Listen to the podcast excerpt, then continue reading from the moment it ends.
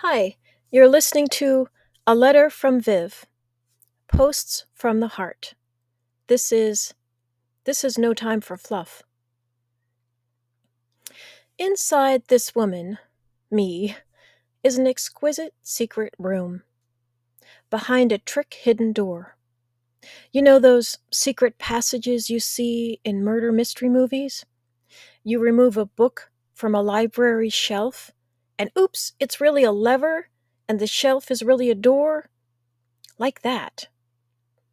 It is a small room filled with pink feathers and heels and perfume atomizers, silk chemises and ropes of pearls, and every soft, luxurious confection you could imagine. I didn't know people's inner lives had discrete rooms. Facets, yes. Compartments, sure. I have those. You have those. I didn't know about the room thing. There's a scene in the movie Moonstruck in which the lead character, Loretta Castorini, Cher, has a non date with Ronnie Cammareri, Nicolas Cage, her fiance's brother. Loretta has agreed to one date, an evening at the Metropolitan Opera House, in exchange for Ronnie's promise to leave her alone thereafter. He has fallen in love upon meeting her, you see, and is imploring her to dump Johnny. So Loretta has agreed to meet Johnny at the Met. No big whoop. She wants to lose him, she believes, so she's just going to throw on a dress and get it over with. Except she doesn't. On her walk home from work, she's a bookkeeper in Brooklyn she pauses in front of her local salon, then plunges through the door. There's a general commotion. Hands are thrown in the air in thanks to God. Praises like, She's gonna take the gray out, waft upward to heaven. A manicurist gives her glamorous, deep red nails. An esthetician swoops in to do her brows and apply makeup. Emerging a short while later as a raven haired goddess, Loretta strolls a bit further and sees a dress in a shop window. By the time she reaches home, she is laden with an array of pretty bags containing the dress from the shop window, sparkling shoes, an evening wrap, lipstick, and so on. Nobody is home. She keeps the lights low turns the stereo on, starts a fire in the fireplace, pours a glass of wine, and luxuriates in her new treasures.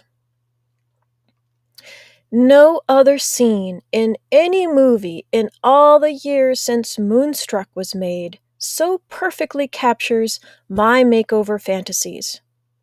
Clearly, Loretta has found the trick lever, and the door to her secret room has swung open, and she is reveling in the contents thereof.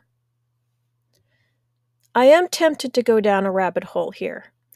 I am leaning over, peering in. It is hard to resist saying that any person who has ever attempted a makeover knows that it can't be a spur of the moment thing appointments must be made. No, first, you must know what can be improved and in what manner and by whom, and then appointments. Blocks of time must be found, disposable income earned, etc. Sure, you too can plunge through a salon door, but don't expect trumpets to sound and a cadre of talented beauticians to swoop. I have never experienced swooping. Many, many appointments, zero on the swooping. That was close, but this is not to be a bitter tirade. Nor is it a lamentation, a woman pulling every book off the library shelf trying to locate the stupid lever to get the trick door open, to get in that secret room and play with all that cool stuff.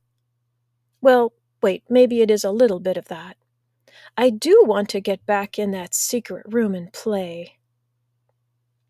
I found the pink feather perfume atomizer chamber by chance just a few years ago.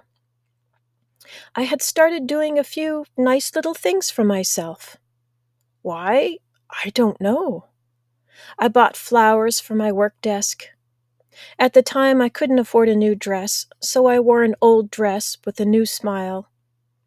I made striking collages from images I snipped from magazines. Just little acts. But something truly magical happened. Playing with all those pretty things created a buzz, a whirl, a bit of a stir. Maybe it is time for fluff.